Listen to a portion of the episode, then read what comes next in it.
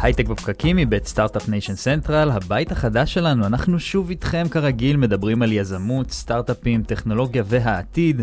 על ההפקה של הפרק הזה עובדים טל חי, אורי טולדנו, נירית כהן, לינור גריסרי, אופיר זליקוביץ' ואורטל כהן. אנחנו כרגיל עולים בפייסבוק לייב של כלכליסט ואצלנו סטארט-אפ וכפודקאסט בכל אפליקציות הפודקאסטים. ואנחנו מזמינים אתכם לקבוצת הדיונים שלנו להעלות שאלות שמעניינות אתכם לפני התוכנית. אנחנו היום הולכים לדבר על Education Tech, חדשנות וטכנולוגיה בעולם החינוך. כמה חשוב שנתאים את האופן שבו אנשים לומדים למאה ה-21. ראינו את זה גם בקורונה וגם באופן כללי. יש כל כך הרבה מה לעשות ולחדש, אז איך עושים את זה? נמצאת איתי כאן נירית כהן, אהלן. היי, אדר, מה העניינים? בוקר טוב. בוקר אור, בוקר אור. תראה, זה חופש גדול, שזה כיף גדול בפקקים, כאילו בקצת פחות פקקים. אבל באמת זה זמן ממש טוב לדבר על איך לומדים אבל אחרת. אני כל פעם שומעת את השיחות האלה, יתחיל שנת הלימודים, לא יתחיל שנת הלימודים. כן, שביתות, עניינים, בלגן, אבל באמת, את יודעת, הטכנולוגיות שלהם יכולות לאפשר כל כך הרבה, שמדברים על פרסונליזציה, בעולם השיווק, דברים האלה כל כך מפותחים. נכון. דווקא בחינוך, עדיין, הכל נראה אותו דבר, וכל הזמן מדברים על זה, אבל הדברים לא משתנים, או לא משתנים בקצב שאנחנו רוצים, ומעניין להבין למה. נכון, נכון. האמת היא שאפשר לדמיין. קודם כל, תכלס, הקורונה בטח נתנה לסיפור הזה איזשהו סוג של בוסט, כן? אנחנו ראינו שלעבור לעשות את אותו דבר, אבל בזום זה לא הגדרה של טכנולוגיה. כן, אז לגמרי. אז זה טוב, ומצד שני יש פה אתגר ממש גדול. אנחנו יודעים, ישראל היא מדינת יותר ככה B2B, ופה אנחנו מדברים על B2G, כן? זאת אומרת, אתה צריך למכור את זה לגורמים ממשלתיים. בעצם מי שמשתמש בזה זה לא מי שמשלם. זה אתגר מאוד גדול לסטארט-אפים. זה מטורף. אני חושב ש... באמת העולם של חינוך, תחשבי שהיכולת שלנו לחנך כמו שצריך יכולה לפתור הרבה בעיות עתידיות של העולם. כאילו, אם מסתכלים על כל מרחב של בעיות שיכולות להיות לעולם, אז בסוף זה מתחיל, אולי הדבר הכי עמוק, זה באמת הנושא של החינוך. כן, או מיומנויות, כאילו, באופן כללי, הגדרה של מה זה מיומנויות ליבה בעידן הזה, זה משהו אחר לגמרי ממה שזה היה בעבר. אגב, אתה יודע, יואב ברלב מסטארט-אפ ניישן סנטרל חפר לנו קצת על הנתונים. יש היום בישראל, לפחות דוקיומנטד, 129 חברות שעוסקות באדטק. ואנחנו ראינו השקעות מאז 2014, 878 מיליון דולר. אבל מה שמאוד מעניין זה שככה לפני הקורונה, 2016 עד 2019, באופן כללי מספר הסטארט-אפים החדשים לא גדל, אבל באדטק הוא כן גדל. זאת אומרת, אנחנו כן רואים כבר כמה שנים טובות לפני הקורונה. Education Tech, כן. Education Tech, כן, טכנולוגיות חינוך. אז זה אולי מרמז על זה שכולם מבינים שצריך לטפל בזה. כן, מבינים שצריך לטפל בזה, זה דבר אחד, מעניין איך גם לעשות את זה. נמצאת איתנו כאן נעמי גוברין-שוורץ, מנהלת אתגר ה-SEL מטעם עמותת בוגרי 8200. נעמי, בוקר טוב. היי, בוקר טוב, מה שלומכם? בסדר גמור, אז טוב שאת איתנו. תספרי לנו רגע מהו אתגר ה-SEL. אז אתגר ה-SEL זו תוכנית מטעם עמותת בוגרי 8200, משרד החינוך, קרן עזריאלי, חברת אורקל ועוד הרבה גופים גדולים ומעורבים. כשהמטרה שלנו היא לקדם פתרונות טכנולוגיים ללמידה רגשית חברתית, זה אותו SEL. שתכף נרחיב עליו, בבתי כן, ספר. כן, כן. אז מה זה SEL? זה קיצור של Social Emotional Learning, למידה רגשית חברתית. ומדובר בהיבטים החברתיים והרגשיים של תלמידים, למשל היכולת לניהול עצמי, ניהול רגשות, הבנת האחרים, עבודה בצוות, יכולת שיתוף פעולה. אמונה בעצמי גם? אמונה בעצמי, בדיוק, רוב מיינדסט. זהו, זה מיומנויות... זה המיומנויות הכי חשובות. מיומנויות שאנחנו יודעים מהם, שממש כבר כמה שנטוות מסומנים כמיומנויות ליבה. אם יש משהו חשוב, זה זה. זה ממש זה, ובאמת המחקר בתחום הזה הוא מדהים, והגופים הגדולים בעולם כבר שמו את זה על סדר היום שלהם, זה ה-OECD והנציבות האירופית, וכל מערכות החינוך בעולם, וגם במשרד החינוך בישראל, יודעים שזו גישה שחייבת להיכנס בצורה הרחבה ביותר במערכת החינוך. זה מעניין, כי באמת העולם שלנו כל הזמן משתנה, וכל הזמן יש עוד טכנולוגיות, וכל הזמן יש עוד דברים ללמוד. ואם אתה, אני חושב שהמיינדסט זה הדבר אולי הכי חשוב. זה גם מה שאתה מחפש בתור מעסיק, אתה מחפש גישה, אתה מחפש את אותם דברים שהסל בעצם מלמד. אולי זו הזדמנות להגיד למעסיקים שלנו, למעסינים שלנו, growth mindset זה קונספט שהביאה קארול דואק, אם אתם לא מכירים את זה, איך תחפשו את הטד, אחד הטדים הנצפים ביותר בעולם, שהוא כאילו בא מהעולמות של חינוך, אבל הוא נמצא ממש בתוך השיח של עולמות העבודה. הקונספטים האלה של מיומנויות, של היכולת שלנו, להניע את עצמנו. להתמודד עם אתגרים, להניע אנשים, לשכנע. נכון, נכון. לעבוד בצוות, זה בדיוק זה. נכון, ובאמת המחקר מראה שהמיומנויות האלו הן מקושרות באופן ישיר ועקבי להצלחה בכל מדדי החיים. זה גם עלייה בציונים ובהישגים במובן הישיר, פיתוח של מערכות יחסים מיטיבות וארוכות שנים, יכולת השתלבות מוצלחת בשוק התעסוקה, ואפשר לומר אולי מעל הכל, זה גם מאוד מקושר ל-well-being ולרווחה נכון. נפשית, ממש לתחושה של עושר. מעולה. ומה שמדהים הוא, שלמרות המחקר הענף בתחום הזה, וההבנה שזו גישה שחשוב ללמד אותה, זה לא חלק כל כך ממערכת החינוך. נכון, זה עדיין אין מספיק כלים ועשייה בשטח, שמאפשרת למורים באמת ללמד את זה. וזה הפער שאותו אנחנו מבקשים לפתור. מעולה, אז איך עושים את זה? כן, הבנו שזה חשוב, זה אנחנו מבינים. מה עושים כדי לפתור את זה בכלל? יפה, אז אתגר הסל זו תחרות ארצית לסטארט-אפים. אנחנו יצרנו, זה באמת אתגר. אנחנו פנינו לקהילת היזמות וההייטק, במטרה להביא את המוחות הטובים ביותר של הסטארט-אפ ניישן, כדי לבוא ולפתח פתרונות טכנולוגיים שיאפשרו למורים בבתי ספר ללמד את התלמידים שלהם מיומנויות חברתיות ורגשיות באופן מותאם אישית, כלומר דיברנו על פרסונליזציה, אז באופן מותאם אישית לכל תלמיד, וגם באופן שהוא שלוב בתחומי הדעת, כלומר לא כשיעור נפרד, לא כפעילות נפרדת שאולי... זה לא שעת חינוך עכשיו. זה לא שעת חינוך. בוא נלמד אנגלית אבל אחרת. בדיוק. זה דרך למידה. זו דרך למידה, זו שפה, והרעיון הוא להכניס את זה באופן הרחבי ביותר, ולהנגיש את זה לכל התלמידים והמורים בארץ. מה לדוגמה? יש דוגמאות לדברים שמשתתפים בתחרות הזאת? יפה, אז קודם כל חשוב להגיד שזה באמת... השילוב של למידה רגשית חברתית בתחומי דעת באופן מותאם אישית, זה לא היה קיים, וזו הסיבה שאנחנו כאן, ואנחנו בחרנו 8 חברות סטארט-אפ, מבין למעלה מ-300 שהגישו מועמדות ורצו להשתתף באתגר. בחרנו אותם בפינצטה את אלו שיוצאות איתנו לדרך, וביניהן באמת יש את הם נכנסו לתחרות. למשל, לדוגמה, חברת ספיקינג פל, שיש לה מוצר ללימוד אנגלית דבורה. אז באמצעות... אנגלית דבורה זה טוב. אנגלית דבורה. הם זיהו את הפער. לא פרזנט סימפל, או פשוט לדבר איך שהם מדברים.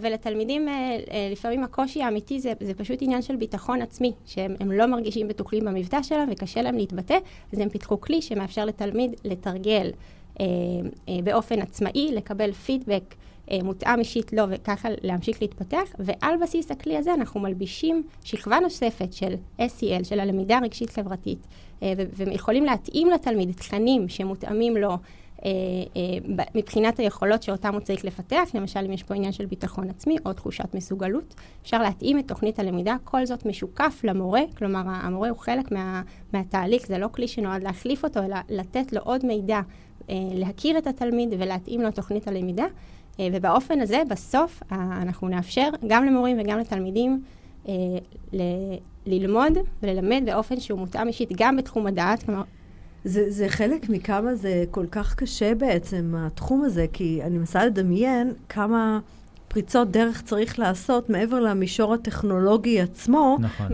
וגם צריך, כאילו, פרסונליזציה זה לא קונספט שאנחנו מכירים במערכת החינוך. ללמד, פתאום המורה צריך ממש זה לא, יש לי חומר, אני אעביר אותו, אז אני אעשה בחינה ונבדוק שקיבלת 100, כאילו, זה משהו אחר לגמרי. נכון, יש פה באמת שינוי עמוק, ביותר של האופן שבו מלמדים בכיתה, ואנחנו נכנסים בשנה הקרובה לפיילוטים ב-70 בתי ספר בכל רחבי הארץ, כשכל חברת סטארט-אפ שמשתתפת באתגר תטמיע את הפתרון שלה במספר בתי ספר, אגב, בכל המגזרים, מרכז ופריפריה, והאתגר המרכזי שיעמוד בפנינו זה באמת סוגיית ההטמעה, כי עבור מורים זה לא רק שצריך ללמוד כלי טכנולוגי חדש, שזה בפני עצמו אתגר במציאות המורכבת, עמוסה ובלתי אפשרית לפעמים שיש בכיתות, אלא יש פה שינוי תפיסתי של תפקידם כמורים. הם לא רק עוד מורים לאנגלית, לא רק כמובן, אבל לא מורים לאנגלית בלבד, אלא מורים שגם יש להם אחריות להיבטים החברתיים והרגישים של התלמידים, אבל יש להם גם כלים להתמודד עם זה. זה ממש, אני חושבת על זה, זאת אומרת, הם לא רק מורים שתפקידם להקנות את החומר, הם מורים שבשביל לעזור לילד ללמוד אנגלית, צריכים לעזור לו בעצם להתמודד עם החסמים ועם הכלים והמתודולוגיות. יש פה ממש שינוי, אני חושב, תפיסה אולי אפילו בתפקיד של המורה. אם אתה מדבר על מורה שאמור להקנות בסוף לילד, בסוף אמונה בעצמו, יכולת לעבוד בעבודת צוות, או דברים שקשורים יותר לרגש. זה יותר עגול. זה ברור שיותר עגול. כך תלמד פרזנט. כי בסוף ללמוד, היום כל אחד יכול לקחת, לשאוב חומר מגוגל, אם יש לו את האטיטיוד הנכון, זה משהו שאפשר לעשות. זה אגב, אם יש לו את האטיטיוד הנכון. בדיוק, בדיוק. אז את האטיטיוד הנכון, זה מה שהבית ספר אולי הכי חשוב שהוא ילמד, ולא לזרוק, להזריק חומר לתלמיד. ואנחנו מדברים על זה כבר הרבה שנים, שבעצם את ההקניה של החומר, אפרופו זום, כן, זאת אומרת, אם יש כיתה בזום, או צורך גם לאוניברסיטה, זה נכון. אז אני יכול לראות הרצאות בזום באופן בלתי תלוי לאיזה אוניברסיטה אני רשום. זאת אומרת, השאלה היא, האם אני מונה לעשות את זה, האם אני מעמיק, מה אני עושה כשאני מגיע לקיר ולא הבנתי. כן, הרי מה השינוי הגדול שקרה פה בשנים האחרונות? זה לא כל כך מזמן, לפני, לא הרבה זמן, היה לנו ספרים ואנציקלופדיות, וגם זה לפני זה היה נדיר. בסוף, הידע נהיה הרבה הרבה יותר נגיש, ונגיש לכולם, וזה כבר לא עניין של להעביר ידע, כמו עניין של להעביר attitude וכלים, כי היום גם כל העולם משתנה כל הזמן. זה לא שיכולת לרכוש מקצוע, ללכת, ללמוד את מה שאתה צריך ללמוד, ולהישאר בזה כל החיים. ממילא זה התיישן נורא מהר, צריך ללמוד מחדש דברים חדשים.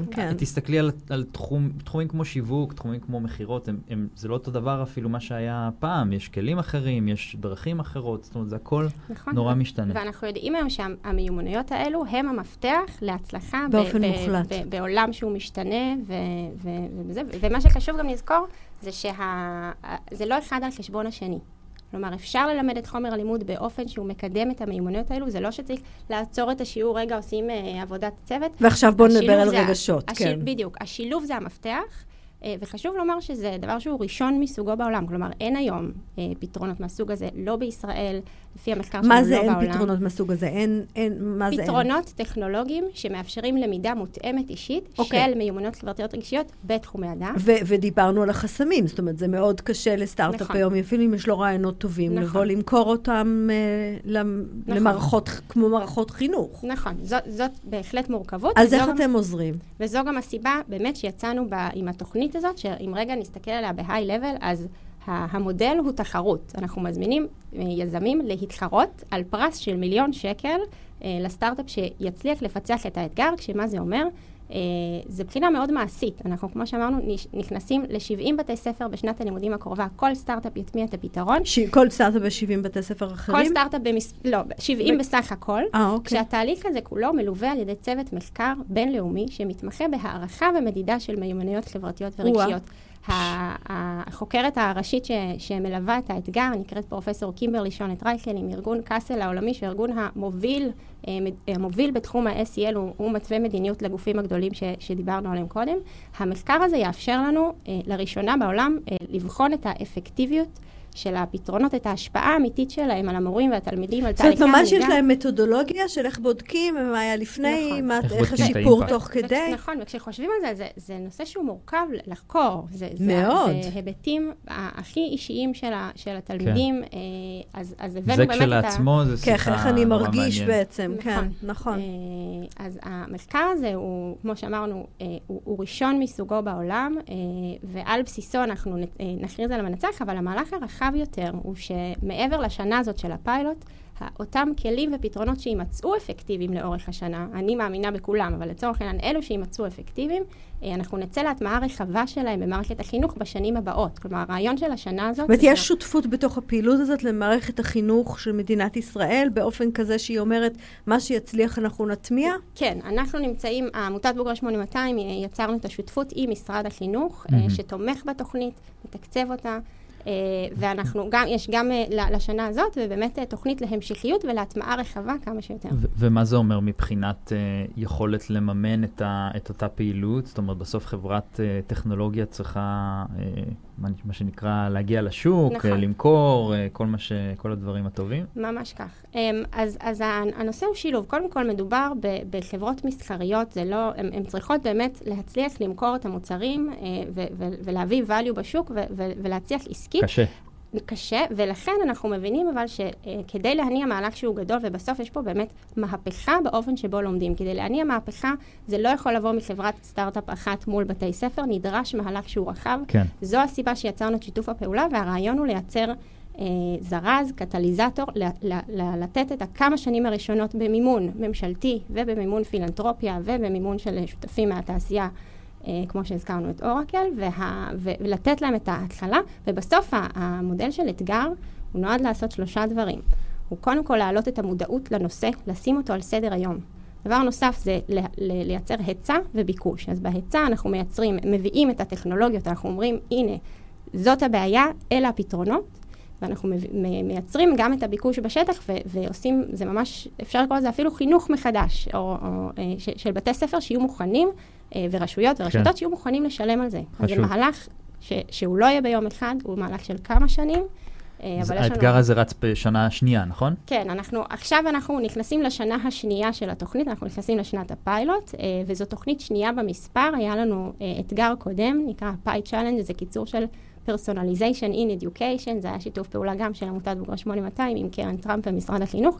הנושא שלו היה קידום פתרונות פרסונליים, התחום הדעת אז היה מתמטיקה ב5 יחידות, והמטרה הייתה לאפשר למורה ללמד באופן מותאם אישית לכל תלמיד. והייתה אימפלמנטציה של התוצרים בתוך משרד החינוך? זה היה מדהים, זה עבד בצורה יוצאת מן הכלל. קודם כל, כל נושא הפרסונליזציה שכמעט לא דובר במערכת החינוך לפני 4-5 שנים, היום זה ממש על סדר היום. הפתרונות הטכנולוגיים שהשתתפו באתגר מותמם במעל 500 בתי ספר בארץ, אלפי בתי ספר בעולם.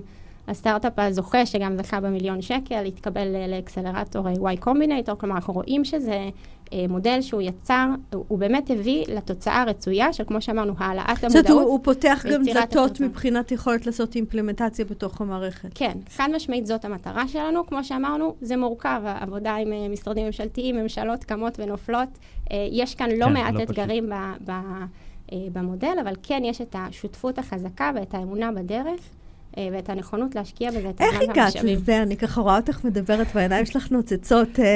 איך הגעת לעסוק בתחום הזה? העיניים שלי באמת נוצצות כשאני מדברת על זה. הגעתי מתחום אחר לחלוטין. אגב, זה אולי דוגמה לצורך שברכישה של מיומנויות שונות, כי אני עד גיל 30 החלפתי 3 פעמים קריירה, אפשר לקרוא לזה. השתחררתי מיחידת 8200, עברת ליחידת בוגרי 8200. עברתי ליחידת בוגרי 8200, זה לקח קצת זמן. עבדתי בחברת סטארט-אפ בתחום הבטחת מידע כמה שנים, אחר כך הלכתי ללמוד משפטים, עבדתי במשרד מסחרי גדול בתל אביב, ליוויתי סטארט-אפים בסבבי גיוס. זה אשכרה שינוי קריירה, כן. ואיך הגענו ממשפטים לחינוך? היה עוד אחד בדרך, המיזם שבדרך פה גילינו שאנחנו קצת עוסקים באותו תחום של... לא משנה, לא ניכנס לזה, אבל הקמתי מיזם עם הבן זוג שלי בתחום נוסף, ואז בעצם הגעתי לעמותת בוגרי 8200, שעקבתי אחר הפעילות של השנים. זו עמותה מדהימה שפועלת בצורה מאוד רחבה למען החברה הישראלית, יש לה כמה צירים של פעילות, גם יזמות חינוכית, גם קריירה וגם חינוך, ובסוף יש כאן באמת שילוב של העולמות. אגב, אני מגיעה מבית של אנשי חינוך, אז זה משהו שתמיד ליווה אותי לאורך השנים. יפה. ויש כאן משהו שהוא באמת השילוב של העולמות, של גם היזמות וגם הטכנולוגיה. וגם הפילנטרופיה והמחקר, ובסוף המטרה האחת והיחידה שהיא באמת להביא לשינוי, לקחת את כל הכישורים שלנו ואת האנרגיות. מעולה, אנחנו בעד. לגמרי. נעמי גוברין-שוורץ, מנהלת אתגר הסל, מטעם עמותת בוגרי 8200. תודה רבה, היה מרתק. תודה רבה לכם.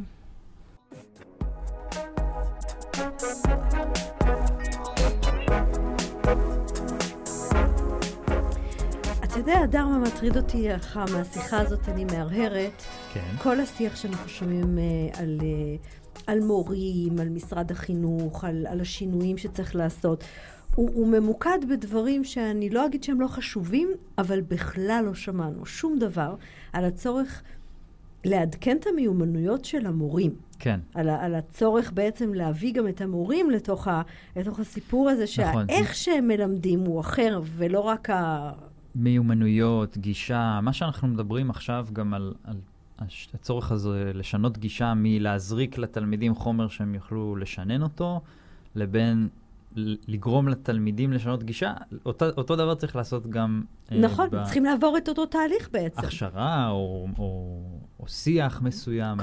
קודם כל ההבנה. זה מתחיל ולהבין. כן, זה מתחיל מזה שהסימון נופל. אחר כך תאך כבר יטפלו בזה.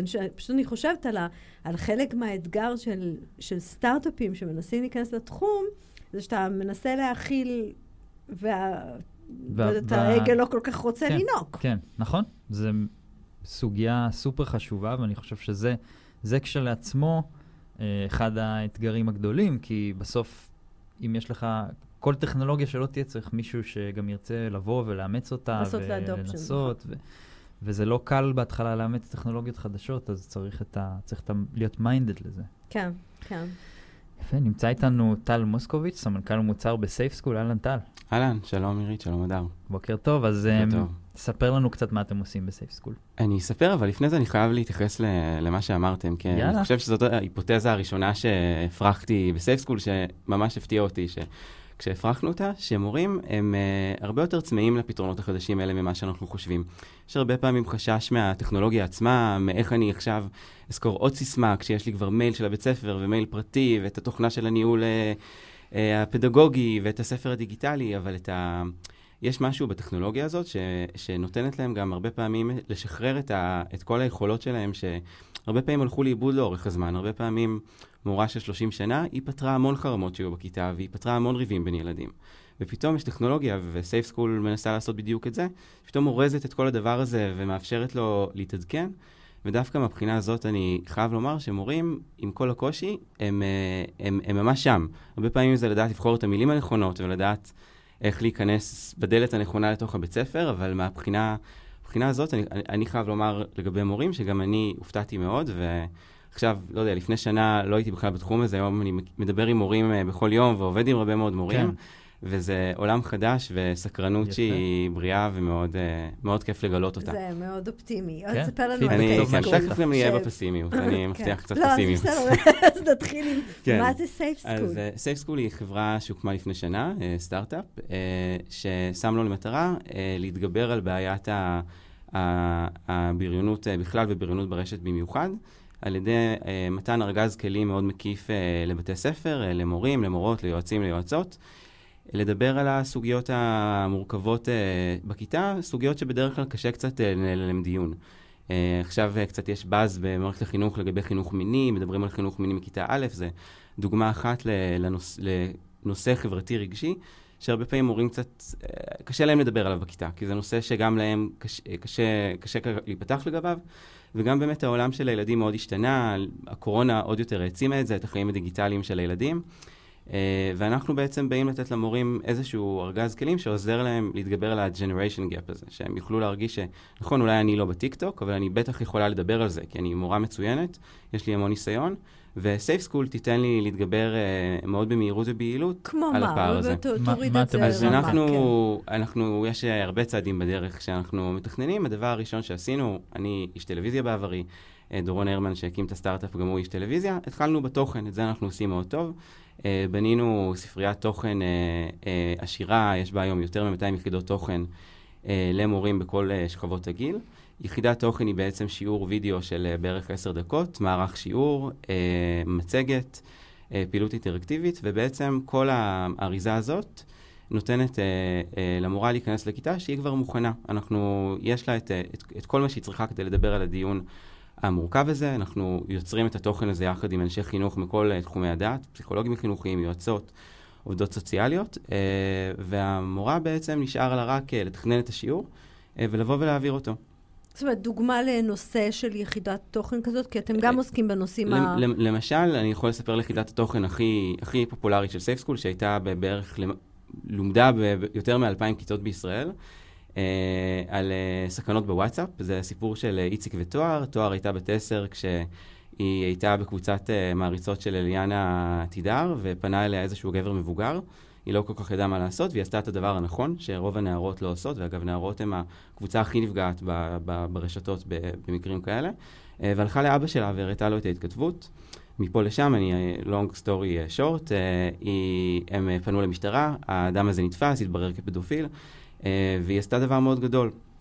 ואנחנו מביאים את הסיפור שלהם בתוך אחד השיעורים, וזה סיפור שאני יכול לספר על בתי ספר בצפון ובדרום, במרכז הארץ, שמורות דיווחו לנו שאחרי שהם השתמשו בתוכן שלנו והצליחו לנהל דיון על הדבר הזה, נערות פנו וסיפרו על דברים שקרו להן ברשת.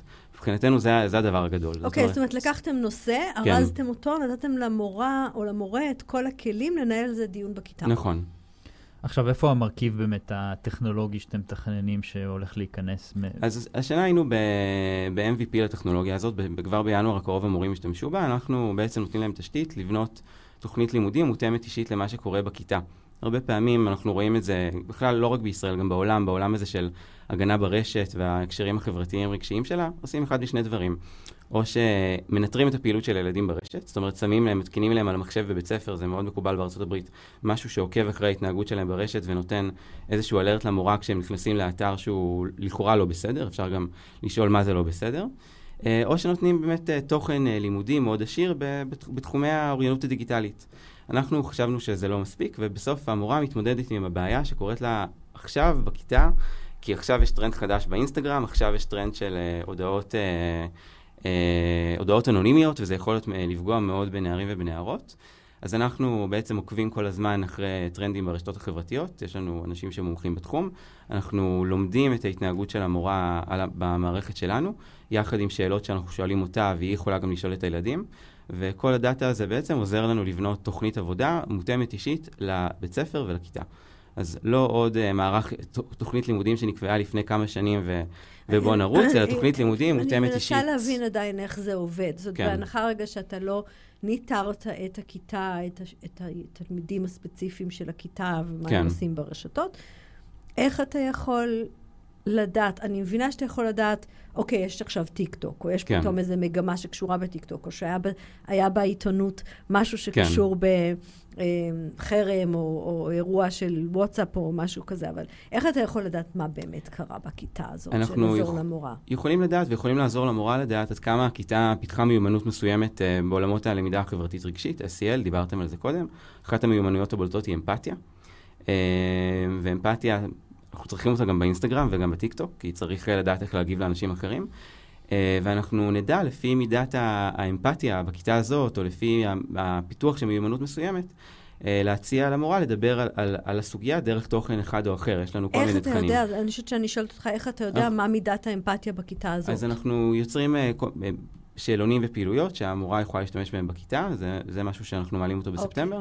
התשובות שאנחנו מקבלים עוזרות לנו למיין את התוכן שהיא תוכל לעשות בכיתה. זה בעצם עושה אינטראקציה באיזשהו אופן עם המורה והכיתה, אתה אומר לה, תספרי לי מה קורה, אני אספר לך בעצם איך את יכולה לטפל בזה. על הדברים, בדיוק. ואיך גורמים למורים ובתי ספר לרצות לאמץ את הכלים כאלה, עד כמה זה, מה אתה רואה? אז זה באמת האתגר הכי גדול. כשאני הגעתי לסייף סקול להיות פרודקט, זה היה חודשיים בערך אחרי ההקמה של החברה, וגילינו פתאום שהאתגר הכי גדול לפאנל שלנו זה בהתחברות למערכת, כי מורים מתקשים עם סיסמאות, ואפשר להבין אותם. קודם כל, מורים הם קבוצת משתמשות מאוד מגוונת. יש לנו מורות בנות 20, בנות 60, יש לנו אנשים מכל קבוצות האוכלוסייה שעסקים בהוראה, והרקע הדיגיטלי שלהם טכנולוגי יכול להיות מאוד מאוד שונה, ואנחנו הבנו שהעניין הזה של לזכור סיסמה מורכבת הוא אתגר, כי הם צריכות לזכור הרבה מאוד סיסמאות היום. למה לא SSO, כאילו חיבור עם הגוגל שלהם או משהו כזה? אז גם, תראה, קודם כל גוגל, אני אספר לך שהוא פחות נפוץ בקרב, והם משתמשות סייף סקול בקרב מאוד בכלל, אלא הרבה פעמים זה מייל מוסדי, והוא לא תמיד גם בדיוק Outlook. אז התחלנו למצוא דרכים, אז התחלנו לפשט מאוד את תהליך ההתחברות וגם להנגיש אותו, גם בקופי של חוויית המשתמש שלנו, לעשות אותו הרבה יותר מספר סיפור, כי בסוף אנחנו מספרים סיפור, וגם מי שמצטרף אלינו רוצה להיות חלק מהסיפור הזה. ואנחנו התחלנו לשתף פעולה עם משוב וסמארט סקול, שזה חברות של ניהול פדגוגי, שבתי הספר עובדים איתם, והרבה יותר מג'ימל נמצאות במשוב, כדי לאפשר להם התחברות הדדית דרך שתי המערכות. ובכלל הבנו שצריך קצת לשנות דיסקט באופן, באמת דיברתי על סיפור, ובאמת כל הזמן גם באופן בו חוויית המשתמש מעוצבת, להזמין את המשתמשות שלנו להיות חלק מהקהילה הזאת של סייף סקול ולספר גם סיפור בעצמן. כי בסוף לא סתם החלטנו שהווידאו שאנחנו יוצרים הוא 10 דקות, כי באמת אנחנו לא חברת תוכן בסופו של דבר, אנחנו חברה טכנולוגית. אנחנו נותנים איזשהו קולב שמאפשר למורה לנהל את הדיונים המורכבים האלה בכיתה, ובעזרת השאלונים האלה שדיברתי עליהם עוד כלים ליצירת דיון כיתתי, גם ללמוד איך אני עושה את זה, האם אני עושה את זה טוב, האם אני יכולה להשתפר, איפה הילדים שאני מולם כרגע צריכים את העזרה שלי. כי הם צריכים כל הזמן הרבה מאוד עזרות, כן? זה היום באמת ביליתי כמה ימים בבתי ספר השנה כדי ללמוד את השטח, והייתי בשיעורים שאמרתי, וואו, 40 ילדים בשיעור חברה, אוקיי? שיעור חברה שזה כאילו השיעור הזה שאנחנו זוכרים שלא עשו בו שום דבר, וכל אחד בא עם הארגז שלו מהבית, ועם הבעיות, ועם המורכבויות, ומדברים על קבלת השונה, ויש ילד בכיתה שאחותו עם צרכים מיוחדים, והוא לא יכול להתרכז עכשיו בשיעור, כי זה כואב לו. וצריך את המורה שתהיה מספיק פנויה בשביל לראות את זה, וזה מה שסייף סקול עושה, היא מפנה את המורה להתמקד בתלמידים, ולא להתמקד באיזה יוטיוב אני מראה היום, ואיזה שיעור אני מכינה, כי לזה אנחנו דואגים. זאת אומרת, זה גם נושא של בריונות, אבל באופן כללי, היכולת בעצם לעשות פרסונליזציה לכיתה בכל מיני אופנים. נכון, אנחנו התחלנו מבריונות, אני חושב שכשהוקמנו, ואני גם חושב שבשיחות הראשונות עם ניר זוהר, שהוא מייסד שותף, והוא ככה המשקיע הראשון של סייף סקול, העניין הזה... מייסד וויקס, נכון. חשוב להגיד. כן, בהחלט. וכשנכנסנו ככה לתוך התהליך הזה, אז באמת דיברנו הרבה על בריונות ועל מניעת בריונות, ותוך חודשיים הבנו שבעצם אנחנו בתוך המסגרת היותר רחבה של למידה חברתית רגשית, כי באמת הכל קשור. גם כשמדברים על יום השואה ויום הזיכרון, אתה בעצם מדבר על המיומנויות החברתיות רגשיות, וגם על החיים הדיגיטליים של הילדים. על מה אני משתף ברשתות החברתיות שלי, איך אני מסתכל על התיעוד של המלחמה מאוקראינה, כשאני בטיקטוק, ואיך זה מדבר אליי ולחיים שלי ולהקשר החברתי הרחב יותר שאני חי בו. אז התחלנו לייצר תוכן באמת מגוון מאוד, הרבה יותר מה שחשבנו שנייצר. אני חושב אתם עוסקים בנושא שיש כנראה הסכמה רחבה שהוא עושה חשוב, אתגרים גדולים מאוד, והשאלה שלי היא מי בסוף הולך לשלם על זה? אז היום מי שמשלם זה בתי הספר. אנחנו מאוד מאוד שמחים על המהפכה שהייתה השנה במשרד החינוך, בעצם מהפכת הניהול העצמי, הגפן, שהיום זה הבאזוורד שכל מנהלת בית ספר מדברת על מה קורה בגפן, זאת המערכת שדרכה הם יכולים להזמין בעצם את הספקים החיצוניים לבית הספר ולהזמין את השירותים. בתי ספר, אתם משווקים בסוף לבתי ספר, בתי ספר מחליטים, אוקיי, זה מערכת שנראית לנו, אנחנו נקנה את זה? כן, לגמרי, וזה שינוי מאוד גדול שעובר עכשיו על המערכת, כי בעצם מנהלת שעד היום עשתה עבודה טובה כמנהלת, צריכה להיות דמות שיודעת גם להעריך את הטכנולוגיה שהיא רוכשת לבית ספר ולהחליט בין תוכנות ואיזה תוכנה היא הכי טובה לה ומתאימה לה. היא גם בוחרת להשקיע במשהו ספציפי ולא במשהו אחר, ולכן יש לה אינטרס יותר גדול לעשות לו אימפלמנטציה. לגמרי, והיום זה משהו שאנחנו מאוד עובדים עליו, ואנחנו בנינו צוות של Customer Success בעצם, שהחלטנו ביום הראשון לגייס רק אנשי חינוך לשעבר, כדי שבאמת ידברו בשפה של בית ספר. כן, זה גאות ומרקט קשה קצת להגיע בעצם למנהלים, לשכנע אותם, כנראה שאין להם אין סוף תקציב לקנות כלים טכנולוגיים, בעצם להכניס כלים לתוך הבית ספר. נכון, ולכן חשוב לנו כל הזמן גם לחשוב איתן, איך אנחנו הופכים להיות המקום שעונה להם על רוב השאלות. כי באמת המשאבים מוגבלים, וצריך הרבה פעמים לקבל החלטות קשות, האם אני קונה את התוכנית מקוונת למתמטיקה, או אני משקיעה בלמידה החברתית רגשית. כן. עכשיו, זה סלינג פוינט קל, למידה חברתית רגשית מעלה הישגים לימודיים, אנחנו יודעים להגיד את זה. אני שמחה שאתה אומר שזה סלינג פוינט קל, כן. כי אתה יודע, עדיין השאלה הגדולה זה על מה מודדים אותה, ובסוף מודדים אותה על תוצאות במתמטיקה, אז לא בטוח כן, שזה סלינג פוינט עמוק, קל. יש פה נכון. משהו עמוק שצריך לשנות אותו, שהוא לא פשוט. לגמרי, ואגב אפשר, אנחנו עובדים עם, בכלל במסע הזה אני פוגש אנשים שאני לומד מהם המון, אחד מהם הוא פרופסור רמי בן בנישתי, הוא היה הרבה שנים באוניברסיטה העברית, הוא שם עולמי בעניין הזה של חקר בריונות ומניעת אלימות בבתי ספר, ויש מודלים, ויש מדינות שבזכות רמי, במדינת קליפורניה למשל, הצמיעו ממש מודל שמודד מורים, מודד את בתי הספר גם על זה. אז אנחנו עוד רחוקים משם, אבל כן אנחנו רואים קשב של מורים לדבר הזה, אז כן, לשאלתכם, הלקוח הוא בית הספר, מקבל ההחלטות הוא לרוב המנהלת, אולי היועצת. אנחנו גם עובדים הרבה פעמים מול הרשות המקומית, כי מינהל חינוך הוא הרבה פעמים שחקן מאוד מעורב במדיניות העירונית, ואיך שבית הספר גם מקבל החלטות. יש לכם אגב משקיעים מאוד מעניינים. כן, לגמרי. כן, זה נכון. אז דיברנו על ניר זוהר שבאמת היה שם היום הראשון, מייסד וויקס, גם אבישי אברהמי, מנכ"ל וויקס, הוא גם איתנו, גם מייקל אייזנברג מאלף הסתרב והשקיע, והם גם איתנו בתקופה הזאת, שהיא לא תקופה קלה בשוק, אנחנו יודעים את זה. כן, ולאחרונה גם הצטרפה גל גדות, שזה היה מאוד מאוד נחמד. היא יכולה לספר לחברים שהייתי בזום עם גל גדות יותר מפעם אחת. מה זאת אומרת לספר לחברים? לא צילמת? לא צילמתי, כי רציתי עוד... האמת שזה גם היה מאוד מאוחר, כי בכל זאת הם גל וירון גרים ב-LA, אז זה היה בחצות וחצי בערך, ידעתי, בכל פעם. אתה לא מרשים אותי, אני עברתי 30 שנה עם קליפורניה. כן, אז לא צילמתי, אבל שרדתי כדי לספר. כן, אז גל הצטרפה לפני כמה חודשים. האמת שאנחנו פנינו אליה בהתחלה, כי חשבנו שהיא תייצר תוכן. רצינו מאוד להביא תוכן כזה, העצמה לנערות דרך גל. ומהר מאוד השיחה התגלגלה להאם אנחנו מחפשים משקיעים. גם גל וגם ירון, בן זוגה, רצו גם לפגוש ילדים שצפו בתכנים שלנו ולשמוע מה הם אומרים. חשבו שזה הדרך הכי טובה ללמוד את האימפקט, אז עשינו את זה. זה לא היה בחצות וחצי, זה היה בשעות היום, כי בכל זאת ילדים. ואחרי השיחה הזאת הם הודיעו לנו שהם רוצים להצטרף, וזה היה מאוד כיף. למה בעצם אותם משקיעים פרופיל גבוה, מה היה מאחורי זה? היא רצתה לראות את האימפקט. נראה לי גם יש פה עניין מאוד מעניין של בגלל שהם משקיעים פרופיל גבוה, תסתכל על גל גדות, יש לה ממש יכולת להשפיע עצומה על העולם. לגמרי. אז אני חושב שזה משהו שיכול להיות, לעזור מאוד. בטח, אני... בטח בארצות הברית, אבל גם במקומות אחרים. הייתי בפברואר, במרץ היה, בכנס בלונדון, פגשתי שם, אז בדיוק היה אז שהתחלנו לעבוד עם גל, ופגשתי שם כל מיני חבר'ה מצ'ילה וכל מיני מדינות דרום אמריקה, אמרו לי, מה, גל גדות, וואו, זה מדהים. פוסט אחד של גל גדות, ויכול לשנות תודעה היום, זה ככה. לגמרי, ואני יכול באמת לומר שזה כשלעצמו הודעה שהוצאנו, היא יצרה הזדמנויות מאוד מעניינות, שאנחנו עוד ככה בהתחלה שלהן, ועוד לא מדברים עליהן, אבל זה ממש פתח לנו הרבה דלתות, אז אנחנו מאוד שמחים שגל איתנו גם כמשקיעה, ולא רק כיוצרת באמת בכובעים הרבים האחרים שלה. יש לי עוד שאלה שאני ככה נמצאת לי בראש מהרגע שהתחלנו לשוחח. אתה באת מעולם של הטלוויזיה. כן.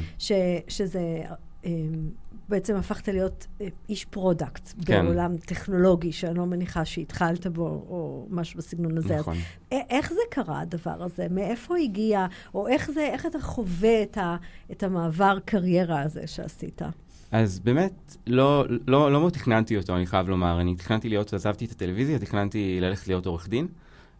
אפילו התחלתי את זה, כן, ופתאום הגיע טלפון מדורון שסיפר לי שהוא מקים את Safe School, ובהתחלה שאלתי את עצמי האם אני בשל איזה שינוי, זה קצת הפחיד אותי, כי באמת להיכנס להייטק שאתה לא, שזה נשמע לחזר, זה קצת מפחיד. מאוד היה לי קל להתחבר לרעיון ולסיפור באמת של לשנות את בתי הספר מבפנים ולתת להם כלים ולעבוד איתם ולא מולם. ובאמת, והבחירה בתפקיד הפרודקט היא קצת הייתה, זאת אומרת, היה דיאלוג על מה אני אעשה בדיוק, ומתישהו אני החלטתי ללכת על העבודה בפרודקט, ואני חייב לומר שזה הרבה פחות שונה ממה שחשבתי מהעבודה שלי בטלוויזיה. בטלוויזיה הייתי עורך של תוכניות, והקמתי מחלקת דוקו בחדשות, ובעצם, אוקיי, אז עבדתי מול סטייק הולדרס שונים, מחוץ לארגון ובתוך הארגון. הייתי צריך לעמוד במדדים מסוימים, היו רייטינג שהם קצת לא מתוחכמים, אז המדדים שלי היו חדש, מעניין, מישהו מסתכל על זה. כן. ופה אז אני עובד עם נתונים, ואני עובד עם תוכנות אנליטיקה, ואני עוקב אחרי הפריקשן בכל שלב, ואוקיי, אז יש לי דרכים יותר טובות ללמוד את המשתמשים שלי מאשר את הצופים שלי, אבל יש גם הרבה דמיון ביצירה, בתפקיד הפרודקט ובעריכה, אז חבריי האורחים שחושבים על הסבא. אז זהו, אנחנו מדברים כל כך הרבה בתוכניות, א' על הכניסה להייטק של אנשים שהם לא מעולמות טכנולוגיה, אנחנו מדברים על הצורך להתנתק מההגדרה המאוד מקצועית שלך, אתה יודע, נגיד לצורך העניין עובד בטלוויזיה או משהו כזה, ולהסתכל על היכולות והניסיון ולשאול מי עוד צריך את זה ואיך הם קוראים לזה, והנה אתה בא ואתה אומר, אני עושה פרודקט, אבל הליבה הזאת של הניסיון, זה ניסיון שיש לי בעצם, קצת קוראים לזה אחרת, קצת מודדים את זה אחרת, אבל שזה... אני לא מתחיל מאפס. בדיוק, שזה מסר מאוד מאוד מעניין. לגמרי. טל מוסקוביץ, סמנכ"ל מוצר בסייף סקול, תודה רבה, ושיהיה לכם בהצלחה, נראה לי חשוב לכולם. תודה רבה לכם, תודה. ואנחנו סיימנו כאן, תודה לכל מי שהיה איתי כאן, תודה לסטארט-אפ ניישן סנטרל שאירחו אותנו כאן, תודה לנירית כהן. תודה לך, דר חי. אנחנו היינו הייטק בפקקים, בית סטארט-אפ ניישן סנטרל, ואנחנו נתראה בשבוע הבא.